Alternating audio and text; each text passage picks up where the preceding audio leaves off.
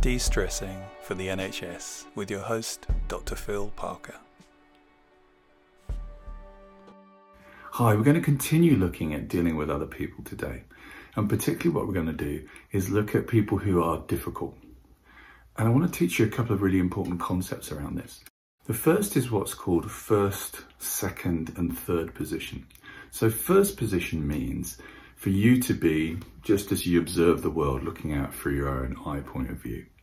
And a lot of people get stuck in first position. And what this means is they can only really experience the world from their own point of view. They can't really see it from somebody else's point of view. And in fact, whenever we're in conflict or in arguments or frustrated with someone, it's because very much we're in our own position, our own first position. So that's first position, that's me. So let's imagine I am having a disagreement or communication with Tony. I'm Phil, obviously, and that's Tony. Normally, when we keep an argument going, we stay in position one, in Phil. But in this case, position two would be to temporarily step into Tony's shoes and see it from his point of view. So if this is me, Phil, and that's Tony, I would actually be, okay, what's it like to be Tony? How, how does it feel from this side? What does that feel like? This is called second position. Second position, when you're in an argument or a conflict, you're never in second position because you don't really feel what it's like to be them. You may kind of go, I bet they think this, but it's not really engaging with what their perspective is. And it can be really, really valuable to step out temporarily of what your experience is of it and to really experience what it's like to be them, to see how they're seeing it. What's their point of view?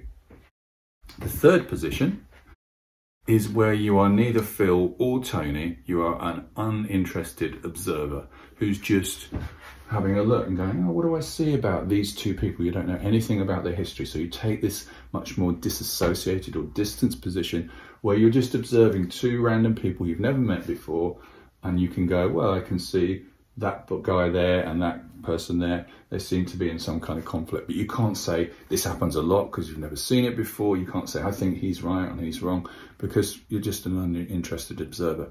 And the third position is a very, very powerful place to take. It's a place of kind of mediation and being able to really reflect to consider what's going on. So, interesting things about position one and two. Position one is uh, a position that's really useful to be in, particularly when you want to think about what's right for me. Position two is a really good position to be in when you're really trying to get a sense of what's it like for them. How's it feel for them? It's a very great place of empathy. Interestingly, in the caring professions, uh, very often people are too much in position two. So it's a very common thing within carers and healers. Uh, that when you step into this position, because you really care about that person, you can forget about what's important for me. So being able to switch appropriately between those positions is very important. Uh, third position is really useful, I say, for, for kind of mediation and observing, but sometimes you can become too distanced. And you can get this sometimes in burnout where people just don't feel anything. They're so removed from it. So, problems with position one, if you're interested, position one is where you don't think about anything apart from your own point of view. So, that's kind of classic in dictators, people who just have their own view of the world. Overuse of position two, as we said, is when you forget about what's important for you and you think about what's important for everybody else all the time. And that can be really useful, certainly in a, in a caring role, but also could be damaging because it means you may never think about what do I actually want. And then position three, problem with that is you can become too kind of distance from everything. So all these positions are useful when used in the right way in the right space. When we're in an argument, we tend to be in position one, very positional, when we're not thinking about ourselves, often in position two. So if we do get stuck into some kind of conflict, it can be really valuable when you when you think it is, and you want to move on from this kind of et- eternal strife, to step into position two and really think, okay, what what is going on for them? What genuinely do I think is driving this behaviour? because pretty much every decision that we ever make, and we have all made some awful decisions in our lives and some great decisions, when we've made those poor decisions, at the time we didn't think they were poor decisions. We thought this is the best way to deal with this situation. It's only in hindsight when we get a bit more information or become less drunk or whatever it is, we look back at it and we kind of go, oh, I wish I hadn't done that way. But at the time, we did think it was probably the best decision. And so there's an argument that everything that people does, everything that people do, is driven by trying to make the best of a situation. But of course, coming from a slightly different version of the world because everybody's informed by their past and experience that they've had. So it's possible if we step into position two to think for a minute, okay, well, what is driving this behavior? What's going on in their past? What's this about for them? And maybe as a result, we can start to gain a bit of compassion for their experience. And this is one of the solutions for resolving conflict is to start from a point of, well, maybe I don't understand it, but maybe there's a reason for them being this way. And I choose to be compassionate. I choose to take that on as a starting point because that has the most chance of helping the situation to shift in a positive way.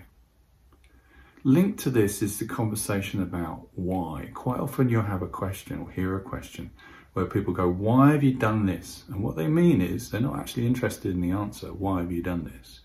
What they want to do is to tell you that what you've done is wrong. And humans generally, as I think I might have mentioned before, really don't like it when somebody suggests that they are wrong. As soon as someone suggests you're wrong, immediately people either close down, but more usually they'll come out fighting. Okay, if I think if somebody's wrong here, it's not me, it's you. And then you've got the other person being accused of being wrong. And this is often how arguments develop.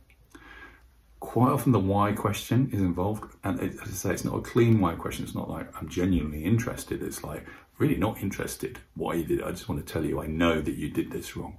So if you find yourself using the why, accusatory why question that focuses on the past and blame, just switch it off. It's really not useful. All it will do is create more conflict. If you are interested in asking a question, you want to change the why question to a how question by going, how can this be different in the future? Which is a good, a, a really good question about feedback and change and how the future can be different. So watch out for yourself being in first position too much some of the time, or possibly being in second position too much. If you're in conflict or disagreement or feeling upset with someone, then take a few moments, if it feels right, to step into position two. Position two will give you a, a, chance to just go, what's it like to be them? What's going on for them? And then maybe you can bring some compassion to them. Watch out for the why question and think about swapping it for the how question. If you can do all those things, then that will make life a whole lot easier because a lot of the problems we have are as a result of us bumping into other people who are seeing the world from a very different perspective and trying to negotiate and manage that. And that's even more true when people are in pain, under stress, confused, as I'm sure you know. So I hope you find that useful. We'll be covering some more stuff on the next episode. I do hope you found this episode useful. Please do share it widely with your friends and family. And thank you for everything you do.